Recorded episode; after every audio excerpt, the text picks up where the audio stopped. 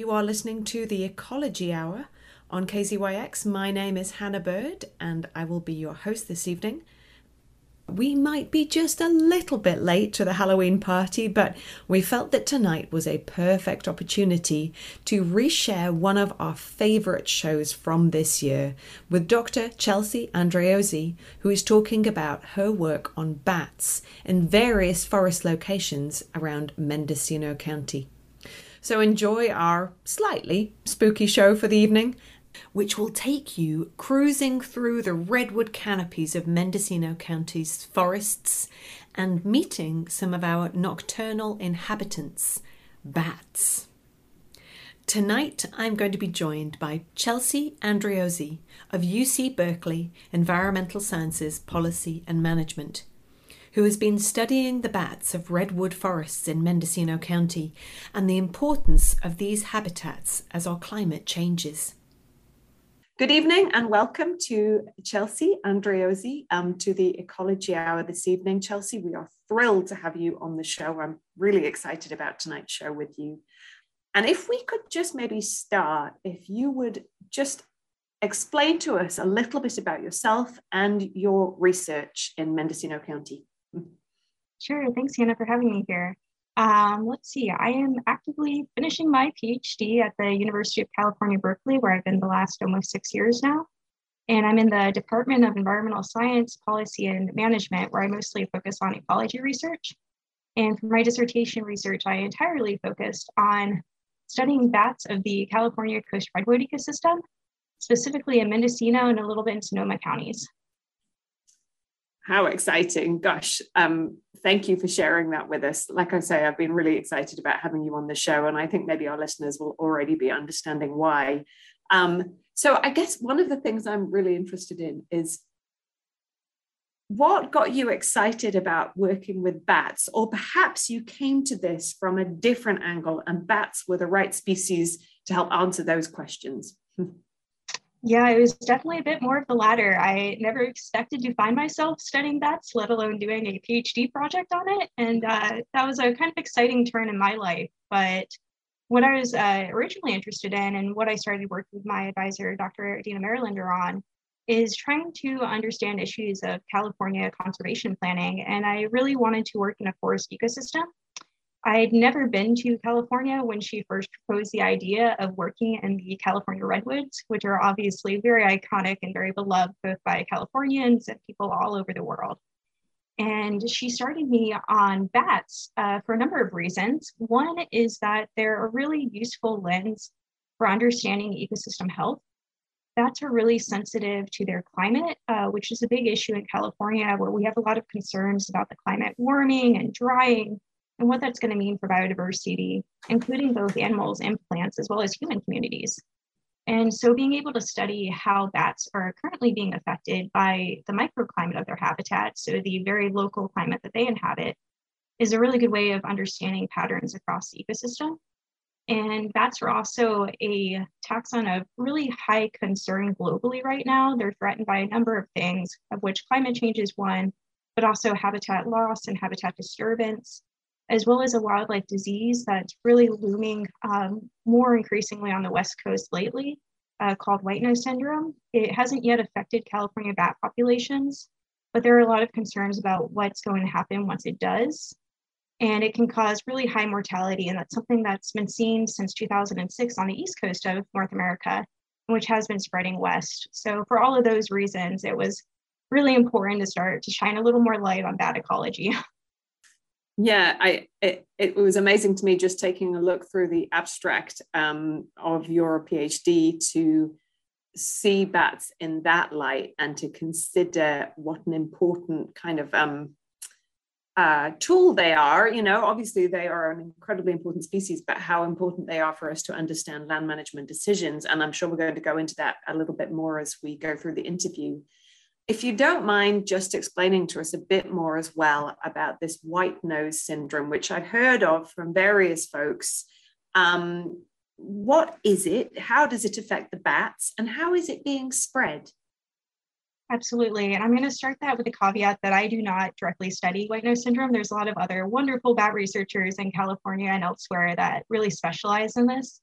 But the understanding that I think is important for the public to know is that it's caused by a fungal pathogen um, and it is spread physically between bats. So, for example, if bats are roosting in a colony together and one bat's affected by this fungal pathogen, they can rub up against another bat and spread it in the environment, and it can pass between an entire colony pretty fast. And bats are highly mobile, so they're spreading um, this disease through other areas as well. And the way in which it causes mortality is that white nose syndrome disrupts that winter hibernation period so that they're being aroused, they're being awakened when they normally should be in a state of torpor, uh, hibernating and conserving their resources.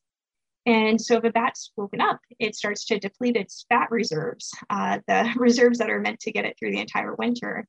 And especially if it's in an area where the bat cannot successfully forage, uh, most of the bats in California are insect eating, then it can cause the bat to starve to death. Um, other bats might be affected and survive the winter and they can kind of shut it, shut off the disease in the upcoming season. So it, it's really important to understand uh, whether a population is going to be able to do that. Can you can you explain? Is it a new fungus? How how come it's becoming such an issue now, or is that related to climate change? So it first emerged in New York State in 2006. And for a while, it was pretty confined to the Northeast, and there started to be a lot of bat colony collapses. And so people started getting really concerned, but for a while, it still was staying over on the East Coast. And then there are signs that it was spreading west into the Midwest, uh, also affecting Canada. And what was really surprising was in, I believe, 2018, when this fungal pathogen made a pretty big jump where it started to not only be detected, but affected bats being detected in Washington state. And this was actually linked to cavers. So people who recreate by going in caves are picking up things like this pathogen on their gear. And so it was understood that it, it was this sort of recreation by humans that then caused this disease to jump all the way to the West Coast. And since then, I think it was 2019 when the pathogen itself was first detected in California. And there hasn't yet been any news released about affected bats, fortunately, but it's kind of seen as a little bit inevitable, unfortunately. That's that's interesting to recognize that it was that it's people that have actually carried it some of the really long distances, and then of course bats are highly mobile as well. So at a local level, they might well be having a lot of transmission. Well, that's going to be an interesting thing to keep um, observing. What I found interesting as you described that was um, talking about the disruption to their hibernation or their natural yearly cycles. Um, and I'm guessing that when we're talking about the impacts of climate change, we may be seeing similar disruption to things like hibernation. Am I right in, in thinking that? That's definitely a hypothesis that I've seen. Um, and I think that people are a lot of concern about because bats are so sensitive to their climatic environment, including temperature, um, and might get aroused more as the weather is warming up. The benefit of that is they might be able to um, survive in these milder winter conditions, and perhaps the insects are more active as well, that they might be able to forage better. So, um, one of the fantastic things about your research is, of course, that it was actually um, so many of your research sites were actually located in Mendocino County. So, I would love to um, ask you a little bit more about where those sites were, if you're willing to share that information. Um, and then I'd love you to give us kind of an opening to um, who are the bats of Mendocino County? Absolutely. Yeah, I used a very large landscape study approach for this work, specifically for my summer study, which included 20 study sites, which were primarily in Mendocino County. And one thing that was really important for me and my advisors who were designing this research was to represent the diversity of property types that make up the coast redwood ecosystem.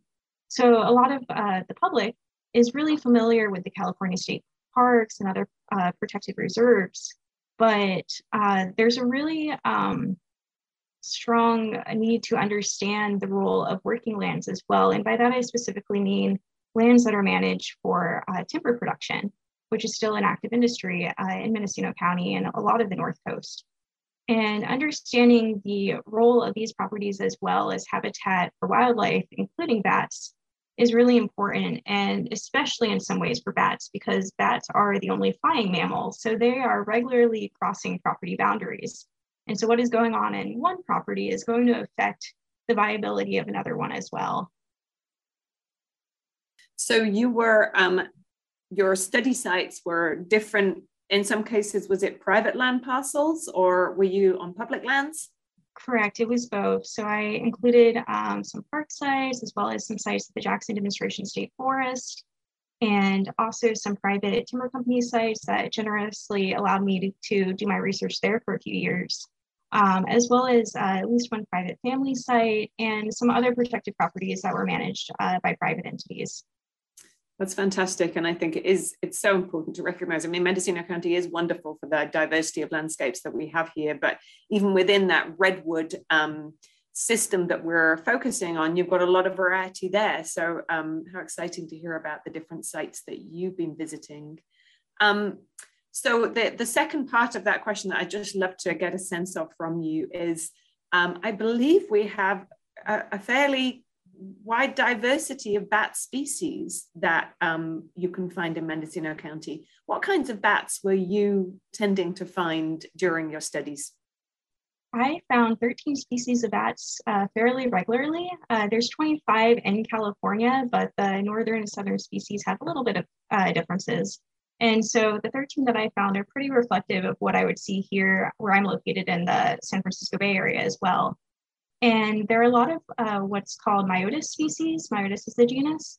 And these tend to be somewhat smaller bats, uh, tend to hibernate during the winter, um, some variability. Whereas I also had some species that were really notable for being migratory. And the coast redwood ecosystem is significant as an overwintering space for these species. And some of them might travel quite, quite far, really long distances to migrate there in the winter, where the climate is much milder than where they're spending other portions of the year. Chelsea, could you give me an example? I'm really interested in, in some of those species, those migratory species that use Mendocino as their milder um, winter overwintering area. Absolutely. There's four that are known to be migratory, uh, three of which are tree roosting. And that is the silver-haired bat, the hoary bat, and the western red bat. And then there's also the Mexican free-tailed bat, which is a species that I think a lot of urban dwellers are more familiar with as well. Um, there's a huge colony located in the Davis, Sacramento area. And these species um, are all able to migrate really far and have different uh, needs in terms of their winter roosting and general ecology. Whereabouts are they migrating from typically? In terms of the exact populations we're seeing in California, it's a little unknown, but there's been some really exciting research coming out from other people lately where we're finally at a point uh, in the scientific community where we're able to put trackers on these little bats. And if you're able to then recollect your bat, um, understand a lot better about the patterns that they are doing. And there's also been some work using what's called stable isotopes.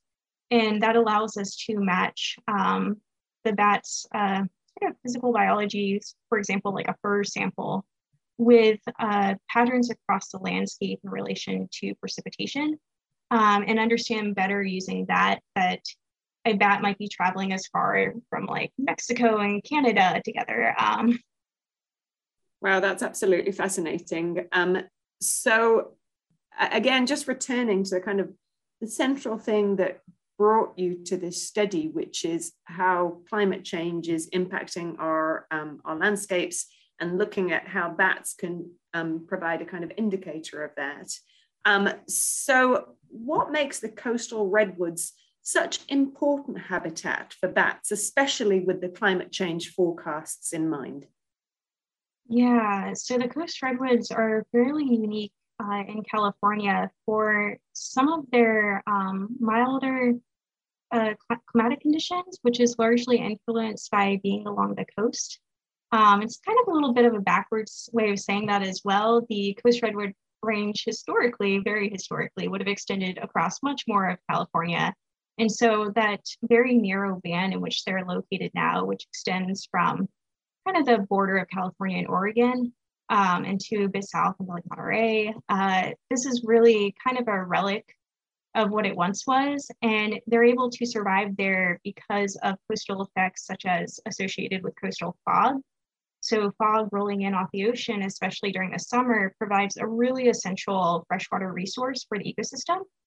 And there's been a lot of studies over the year that uh, some listeners might be familiar with of the role of fog for the trees. So it was discovered uh, by Todd Dawson and some of his collaborators that redwood trees were able to absorb and take advantage of fog water directly through their leaves, which is incredibly important for a 300 foot tall tree.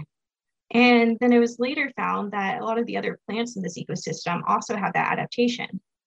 So we knew that uh, fog water was really important for the ecosystem as a whole, but it was unknown what kind of provision it might uh, have for the wildlife within the system, the fauna. And one thing that is known is that fog water can also drip into the ecosystem and do things like buffer stream water levels. So even in just that indirect sense, it's providing a really important freshwater resource. And that's important for bat species as much as it would be for other wildlife, right? Correct. And some of the bats are also specializing in aquatic insects. And so you need water for those insects to be healthy as well.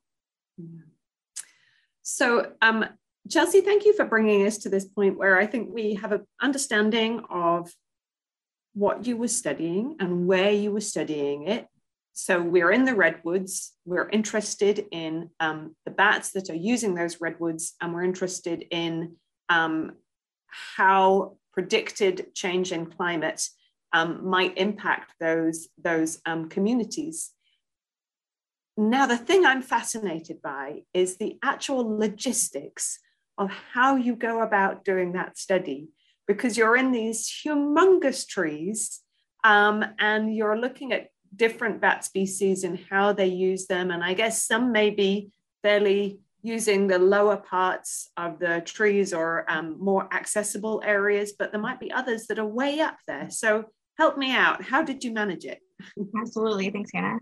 So I should first uh, note that most of my study relied on using acoustic monitoring. And so what that means is I'm able to deploy acoustic detectors that have ultrasonic microphones out at a field site.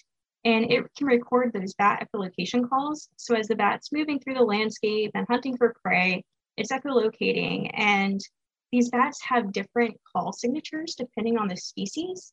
Some are more ambiguous than others, but in a lot of cases, we can look at that call and confidently identify it to a species and figure out which species are present at the study site, as well as what their activity patterns are, I get a count of how many calls per night, for example. Chelsea, can I just interrupt you there? I'm just, I always find this acoustic part so fascinating. Um, and I'm learning about more and more species that they can use that. Maybe bats are one of the um, I, one of the pieces I've heard about this being used for a long time, but I'm still really interested. Um, I'm guessing it's not just you listening to recordings. Um, there is software now that can help you to identify the different sound patterns, correct? There is wonderful software. It's extremely helpful for my job. Of course, especially when you're talking about something that we can't hear anyway, right? Absolutely. that's amazing. Yeah, so I'm able to take those audio files and then I specifically use the Sonobat software, which has the advantage of being designed and developed by someone that's based in Humboldt County, Joe Szewczak. And as a result, it has a, re- or, um, a really good reference call library. And so what that means is I can take some field calls that I've recorded and also compare it with the reference library and sort of manually look at whether I agree with the soft- software's auto classification as well. So did you come into this with a good sense of different bat calls or is that one of the steep learning curves that have come along the way? it's a continual challenge. I'll say a lot of us who've been studying bats for years are still trying to work on some of these challenges together because as I mentioned, some calls are very clear. It's very easy to identify them as species and others are very ambiguous. And bats also make different calls depending on whether they're in what's called a search phase, where they're doing their kind of standard call pattern, looking um, for insects, moving through the landscape, versus when they're narrowing in on uh, some insect prey or making a social call, which has a completely different pattern and a lot more ambiguity too. Sounds like you have to learn a whole language. That's amazing. Um, so these acoustic monitors that you're using, what's the range that they have? Can you be putting them down on the kind of forest floor pretty much and then managing to get recordings from way up in the top of the trees?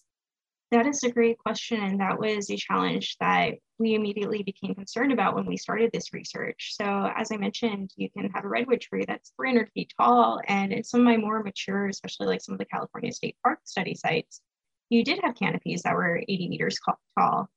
And at best, um, I could hope to maybe get a 30 meter detection range for my recording. So that meant that the upper half of that forest ecosystem, as well as above treetop, wasn't going to be observed from ground level.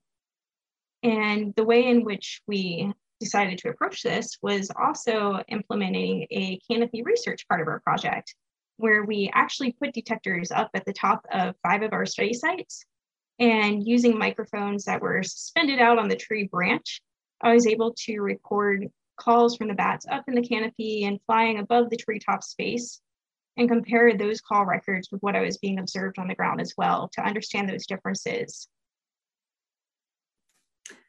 Chelsea, you're sharing this information with us very calmly. but somehow those devices had to get up into the canopy, and I'm just wondering how that part happened. yeah, so canopy researchers uh, in the redwoods and elsewhere use um, specific climbing techniques. Uh, and they're techniques that are designed to use a single rope and really climb up the rope without damaging the tree is something that's really important, uh, especially in these mature, beautiful redwood trees that we're working in. And I was able to get some assistance by someone with a lot more experience than I do in rigging these trees.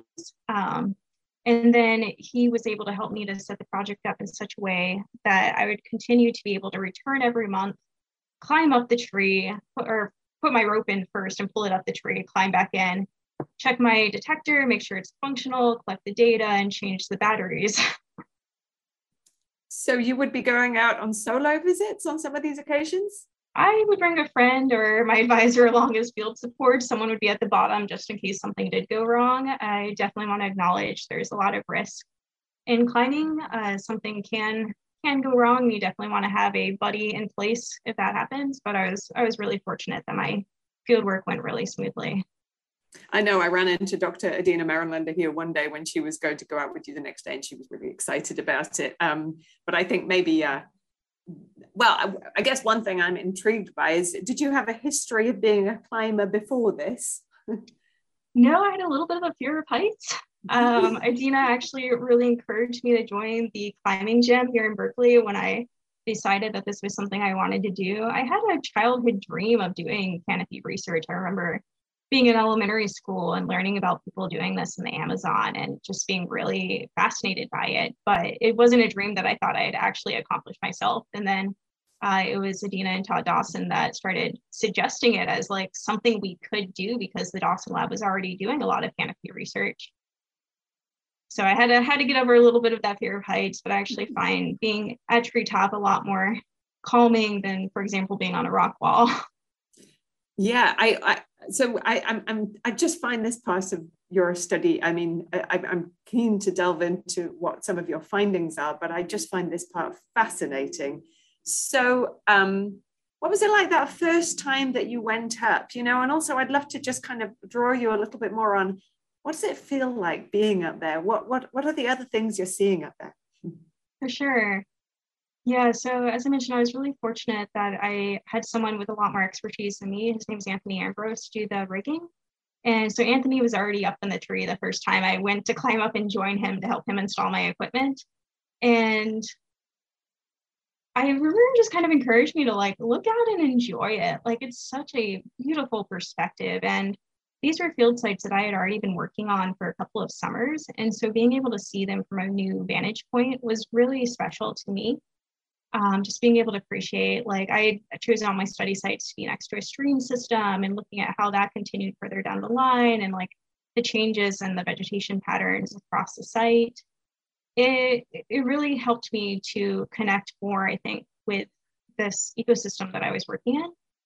And climbing up was always a little bit of an adventure in that sometimes I would see fun things along the way. One day I was climbing up um, it was specifically the Angelo Coast Reserve. It's a UC reserve site. And I remember a little bat flying out of the bark crevice ahead of me. And I'd been reading in the literature that yes, bats roost in these mature trees' bark crevices, but to actually see it uh, really helped me, I think, again, connect with the ecology that I was studying. There was another day I was up um, at the top of a tree and like a hummingbird came to visit me, and I am 78 meters up in the air at this point for that particular site. And just I neither of us were expecting each other. Other times I was up there and like a flying squirrel was chittering at me and very unhappy to see me up there. That's that's wonderful to hear those stories. I mean, I think one of the um, challenges we as humans have to deal with is that we tend to see everything in our own terms, right? And we take notice of things that are somewhat similar to, in size to us, things that we can easily kind of relate to, um, and also things that have time scales that fit into our lifespan ideas. Um, and I love the idea that you suddenly kind of rose up above the, uh, the the scale of our human lives up into the canopy, and we're able to see somewhere that you've got to know really well, but from a completely different perspective. Um, what a fantastic opportunity, and thank you so much for sharing some of those stories with us. Um, so, how many times did you have to go up? I'm guessing that you know often one of the things with research is that your equipment doesn't necessarily always behave the way you would hope it would do. Um, how many times did you have to go up into the trees? Good question. We had designed the study to run from October 2019 to October 2020 with a monthly visit to each of the five sites. And I'd say during the winter, things went a little less smoothly in that we had a lot of microphone failures. And so that required a more extensive revisit of Treetop to replace the microphones and get everything functional again, uh, but still roughly on that schedule of course so some of this period was was during covid as well and i know that for many research projects that caused all sorts of different challenges just for getting parts or whatever. Was your was your research impacted at all? A little bit. I changed some of my plan. Before i had a lab work component as well that i ended up dropping and really focusing on this canopy project instead because our campus here in berkeley was closed for a lot of that. Um, i also had a few more challenges getting field help, help during that time, although canopy research with a buddy on the ground is great for social distancing. So, for example, that was when my advisor um, was stepping in a little bit more to be that buddy for me. And I did have a few delays in getting parts when microphones broke. And I'm so fortunate that the bad community is so supportive because at one point I put a call out on the listservs that I needed microphones really urgently and had people I'd never met before offering to mail me theirs to borrow for my field season. Oh, that's fantastic to hear. Um, you know, before we kind of move on a little bit to look at some of the results of what you were studying, I just want to spend another minute or so up in the canopy with you. Um, because it's this, uh, you know, this this fascinating, different um, experience of the redwood system um, and you mentioned some of the species you saw up there, but what other things might you find up in the canopy that we just don't see when we're looking up at a redwood tree from the ground? Yeah, I'd say one thing I started to appreciate more was the differences between the mature and the immature trees. So, as I mentioned, I had some study sites that were in these younger forests that were managed for timber production, whereas other sites included these old growth trees that might have been standing for a thousand years. And you can really appreciate the difference, for example, in like lichen growth on an older tree. Um, the way in which the canopy just had a lot more complexity to it. And again, I, I mentioned how the bats are able to roost in these crevices in the bark. And that is something that generally forms over time. So having these deep grooves is more common in the mature trees, allowing it to provide more bat habitat. Thank you for explaining that to us. So those that those mature trees with those um, more complex structures, I guess, of, of those deep grooves allow different kinds of habitat. That's awesome to hear. The time is 7:30 p.m. and you are listening to the Ecology Hour on KZYX. We're in conversation with PhD candidate Chelsea Andreozzi as she describes some of her findings from her studies of bat species using the redwood forests of Mendocino. So I'd love to just get an overview overview from you at this point of um, some of the things that you felt you were managed to managing to get from your your PhD study. Absolutely. And I think the most interesting finding that occurred from that year round canopy study is that we found differences between the bats occupying the lower space and the upper space across all five of our study sites. So that included, as I mentioned, those very mature trees, as well as those much younger ones. So some of my sites, I only had the detector up, say, 30 so meters. It really wasn't that far from the ground relative to what I expected the detection range to be of my equipment. And yet I still found these very stark patterns and species differentiation between the lower space and the upper space. Specifically, I was finding a lot of those myotis species that I mentioned um, occupying the lower level of the habitat, whereas more of those migratory and tree roosting species were detected in much higher numbers above. And if we'd only been studying the study site from the ground-based detectors, we would have missed an enormous amount of that activity and failed to understand that these species were actually inhabiting uh, this these study sites across the entire year, not just during migratory seasons. So conquering your fear of heights was absolutely worth it definitely gave a different uh, perspective on some some things, allowed us to get a little bit further in our findings. Yeah. How? What kind of lessons does this um, offer to other researchers? Um, I'm guessing that this is something which is maybe recognized, but it, it makes a study harder to do. But perhaps your study has shown just how important it is.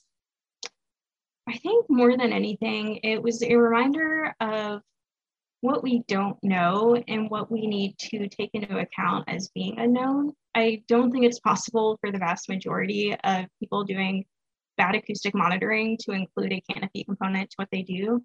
There had been one earlier study doing this in the redwoods, and they had done two mature trees. And so a priority for me was extending that study um, to Mendocino County and to these other uh, forest maturities to understand whether their findings extended, uh, which we found that it did uh, somewhat unexpectedly because we thought there'd be much less difference between the lower and upper space and these shorter for- forests.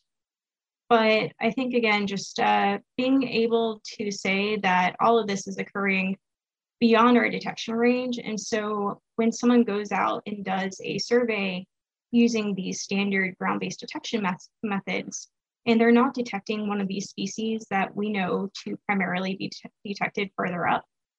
They really need to be aware of that caveat and manage the land with the possibility that these species are depending on it as well. So that brings me nicely to um, just, I, am interested in, in the findings of your research and how they may um, be of value to helping us to understand how we can manage our lands um, with both climate change in mind and with this information that you are sharing about the importance of understanding, you know, all the different layers of the forest? Absolutely. Um, that's a big question. I will say most forest managers on private land are not currently required to monitor for bats. And I think a lot of people would be surprised by how much activity is occurring on the land that they manage, um, just not even thinking about how these really elusive species might be sharing this space with them and how they might then be affected by activities. Um, so the bats are an important part of this ecosystem. They provide a really important service to humans by uh, eating insect pests. And so maybe being aware of that role that they're playing in the landscape when things like chemicals are used uh, might be really important. And as I mentioned, there is really increasing concern about how California bat populations are going to be doing. And so there might be a lot more need to study where these species are across the landscape in the future and protect areas that are really important for bat habitat. And that might take the form of just saving a valuable roost tree in a form that the bats can still use. So there are a lot of uh, forest practice act laws that require uh, people to keep important wildlife trees on the landscape when they're doing activities like logging. But that's really sensitive to the microclimate of their roost as well. And so, for example, if you were to cut the other trees around that roost, uh, that tree might no longer serve as roosting habitat.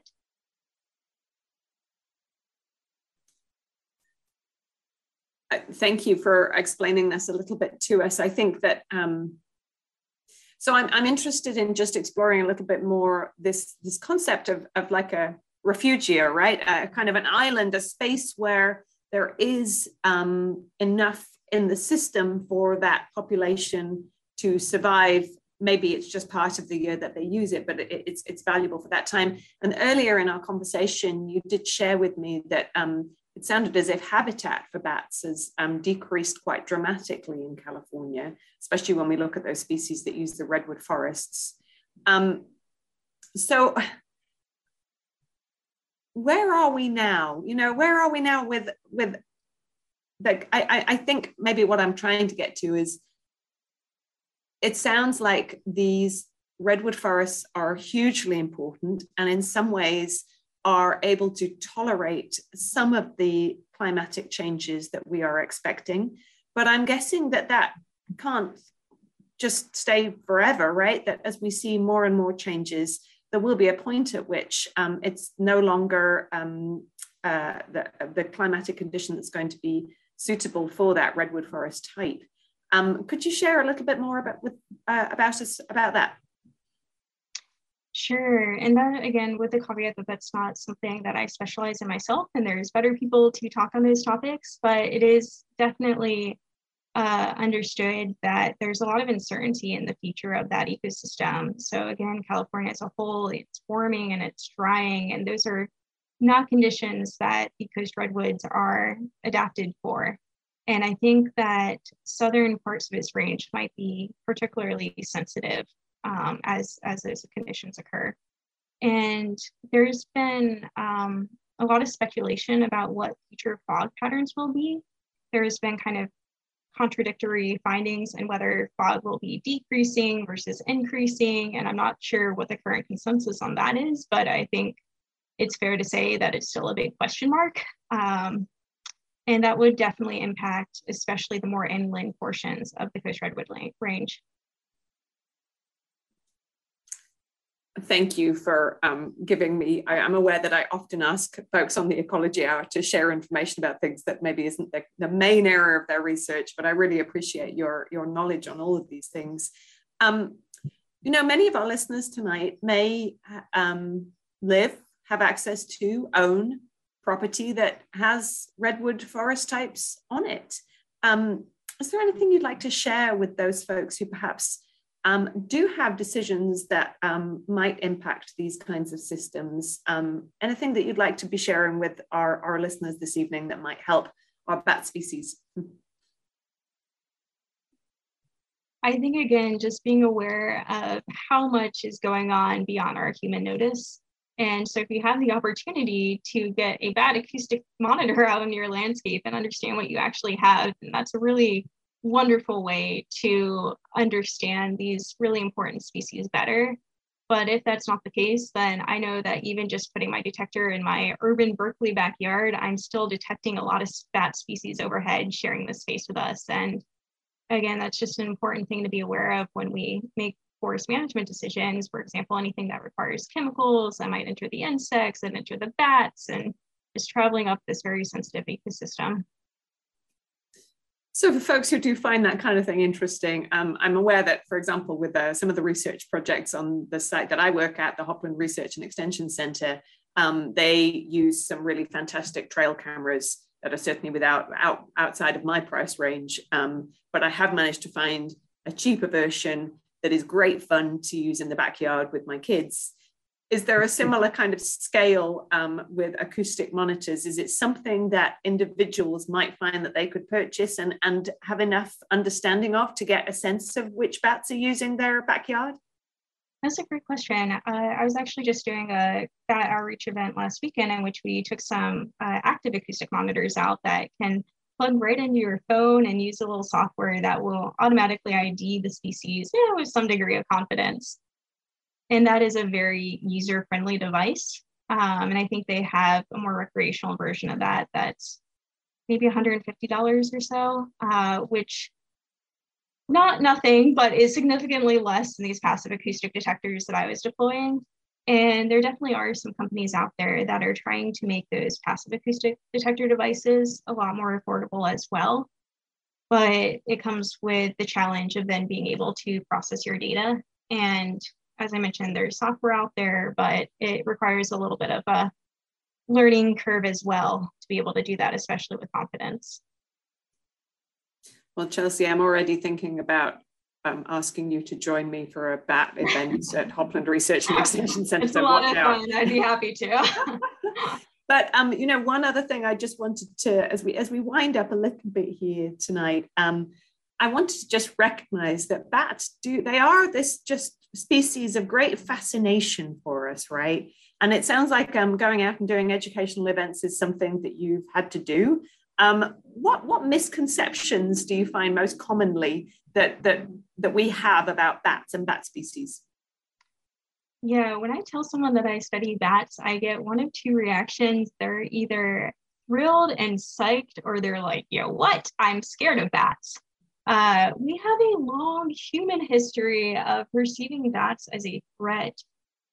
For some very uh, understandable reasons, bats can carry rabies. Uh, people who are not vaccinated for that definitely should not be handling a bat if it enters your home.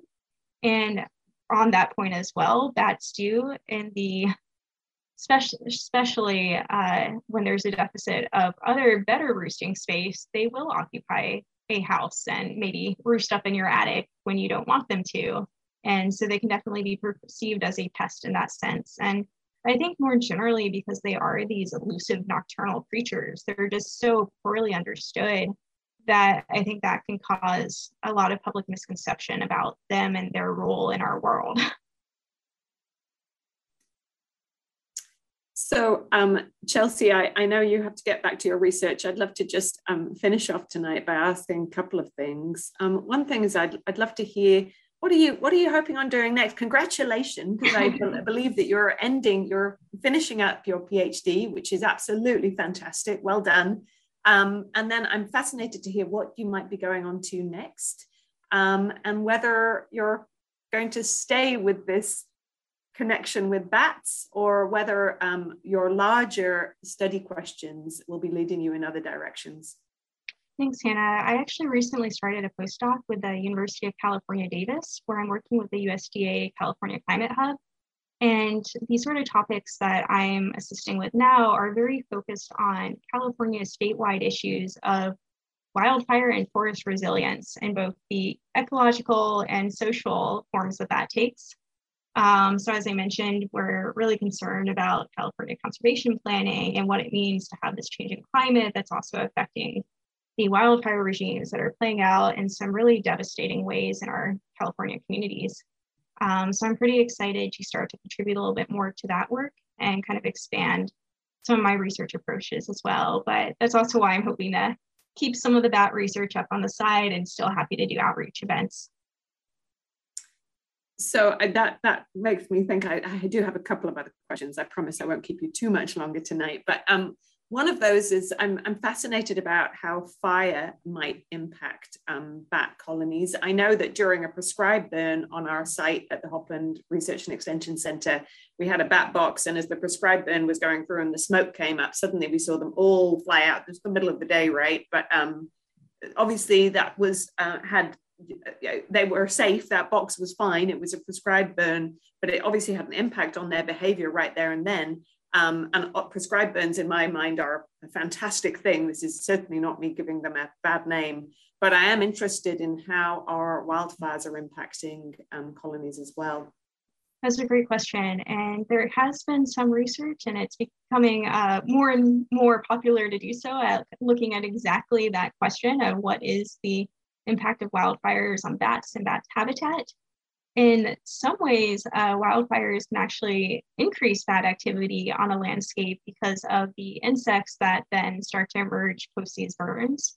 But I know there's a lot of differences in kind of the timeline of what's immediately occurring at a burn versus a little bit later versus longer in the future. And I think that's a little less well understood, but obviously, um, prescribed burns, those sort of low intensity, very controlled burns, are really important for managing these landscapes that in many cases have not received fire in the way that it naturally would have occurred without human intervention. Um, so I think understanding again the influence of wildfire on biodiversity as a whole, including a lot of different species of animals, is really interesting and important. Yeah, it makes me think that. Oh, yeah, it makes me think that obviously the the uh, kind of complexity of some of the older trees that you were mentioning in the redwoods, um, fire burning through a habitat um, might add to that complexity, right, of some of those structures that might actually be of greater value then for bats using those areas? Great point. So when you're walking through a mature forest, you'll in many cases see these fire scars uh, that are generally referred to as basal hollows. And so what happens is over the centuries of fire occurring on a landscape, these trees begin uh, to hollow out in these cavity areas, which creates uh, what sometimes is re- referred to as like a goose pen. Like humans historically use these areas uh, to take shelter, to store animals. Um, they also create really great bat roost. And so I've definitely identified some of that roosting habitat. And I find that the species that are associated with more mature habitat are the ones that require those roosting conditions. And most of the bat species that I mentioned, that there are 13 uh, in the coast redwood ecosystem, most of those actually do take advantage of those basal hollows, those cavities. There are only, let's see, two that are foliage roosting specifically, um, and maybe some others that prefer other habitat, but most of them will take advantage of that excellent roosting habitat provided by those fire scarred areas. I feel like I've just begun a whole other show that we could spend another hour just talking about wildfire and um, bat populations as well. But Chelsea, I know you have other things to do, and I'm excited about following up with you in the future. Um, for the for the evening tonight, I just want to say a huge thank you, and um, we look forward to speaking to you the next time on the Ecology Hour. Thanks for having me. Well, thank you so much to Chelsea Andriozzi for that fascinating study and conversation. After our interview, Chelsea followed up with me to underscore two important points, which I'd like to finish tonight's show with. There's a lot of bat activity across the entire coast redwood ecosystem, including on properties that are primarily managed for timber production where bat species presence and activity has historically been understudied. We included study sites that reflected the diversity of management types that make up the coast redwood ecosystem, including both state parks and other protected areas, as well as working forests that are managed primarily for timber. We detected 12 of the 13 bat species on all property types, and our models showed only a few species had a significant association with mature habitat.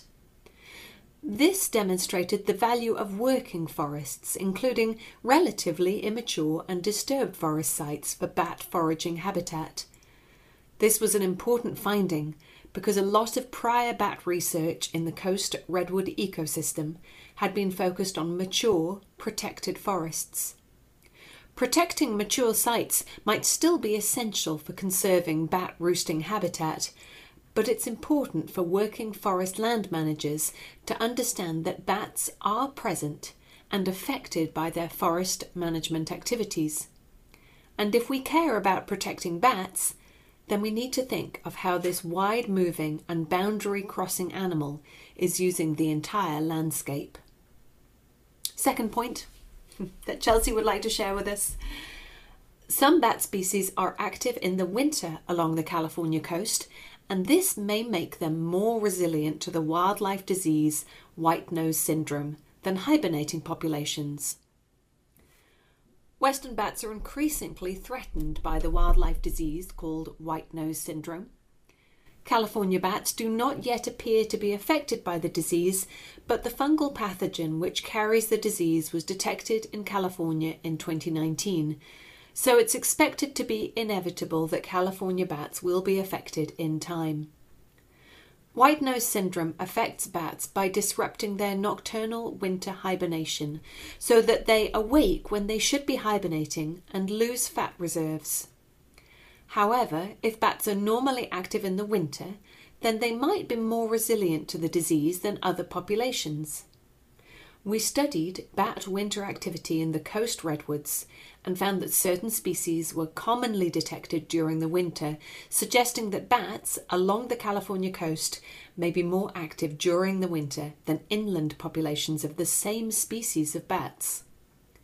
The winter temperature threshold at which, which bats were commonly detected was found to vary greatly between species, though, suggesting different overwintering behaviours between species.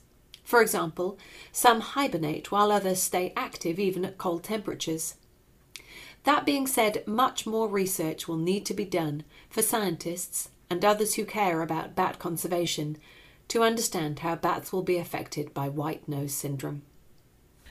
Well, just to finish off this evening's programme, um, I want to welcome Chloe Wanaselye, who is joining us from the Grizzly Corps program. Um, and Chloe, I just want to say a really big welcome this evening. It's great to have you here on the Ecology Hour. Thank you, Hannah. It's great to be here.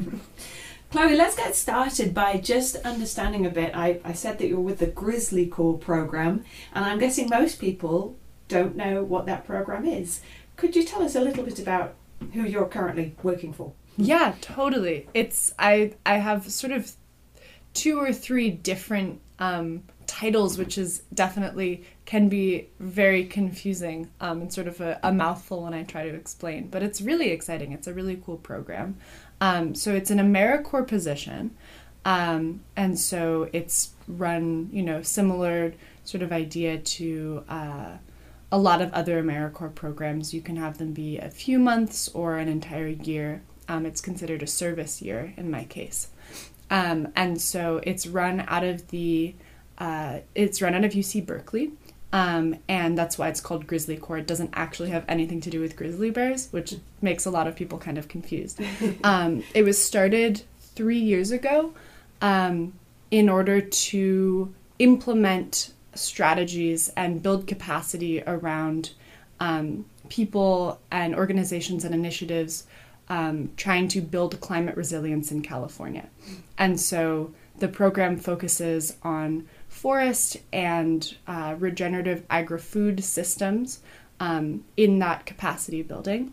And so we have 35 fellows across the state who are partnered with various organizations that are working on fuel reduction, uh, prescribed fire, all of these different things about forest health and management, and then also with food systems, regenerative grazing, regenerative agriculture. And it's really exciting because um, we're funded through AmeriCorps, but we get placed with organizations um, not working directly for AmeriCorps.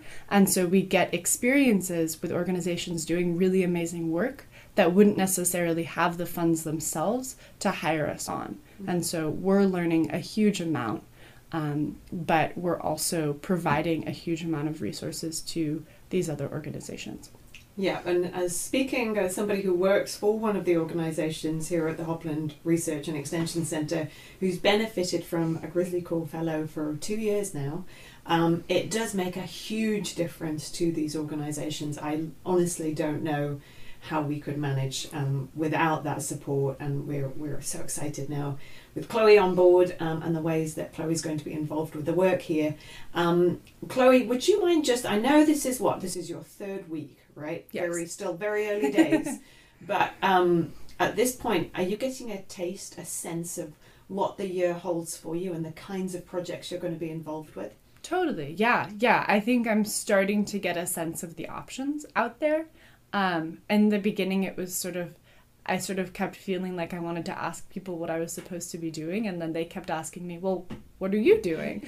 And it was, uh, it, it's big, it's it's transitioned from um, overwhelming to really exciting, uh, which is great. Um, so yeah, I think overall, I'll be helping you a lot with education and outreach. Um, so a lot of educating and engaging with youth and some adults around land based learning, mostly sort of centered on this beautiful, beautiful site that we have. Um, and then I'll also be doing uh, a lot of support around land management, um, sort of less on the education outreach workshop side and, and more on the um, actual planning and implementation. So, for example, we have a carbon farm plan um, that was written uh, or supported, the writing was supported by our last Grizzly Corps fellow. Um, and she she's awesome. Um, very grateful for her legacy. Um, and I'm going to be helping with the implementation, so figuring out what we do first for that. We also have probably cattle coming in in the spring, so I'm helping with the infrastructure around that and how to make that process as ecologically sustainable and beneficial as possible. Um, there are a lot of really exciting sort of land management things with that, so I'll be going out into the field and collecting data and um, probably putting up cages for oaks for oak regeneration. So some field work, but then also some sort of emailing people and writing proposals and um, doing some GIS mapping. So I'm really excited about all of it.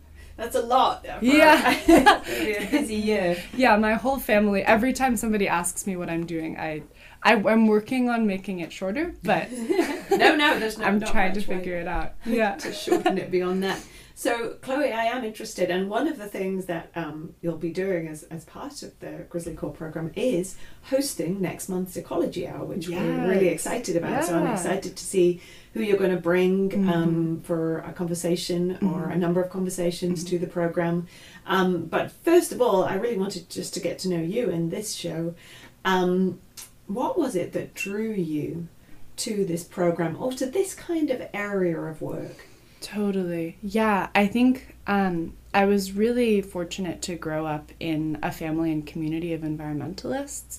Both of my parents have been really passionate about that for their whole lives. And I grew up in Berkeley too. So there was this sort of consciousness um, that I was brought up with that really, um, really started my passion for this sort of work. Also, uh, I got to spend a lot of time outside. I was really fortunate with that from an early age. So it um, really made this sort of work feel very personal. Um, and I want that to be the case for as many other people as possible. I want to provide access to a relationship with land um, and facilitate that with as many people as possible. So that's sort of the grounding inspiration for it. Um, and as I've understood more of the um, the threats of climate change and the implications of it as I've gotten older and as things have worsened in our lifetimes. Um, I'm very aware of the fact that as a, a 23 year old, I'm going to be experiencing a huge amount of that over the course of my life. And so I've been thinking in the past few years about how I will best situate myself um, in this very uncertain future. And so I want to learn. Uh, skills that will be relevant in any sort of future context that I find myself in.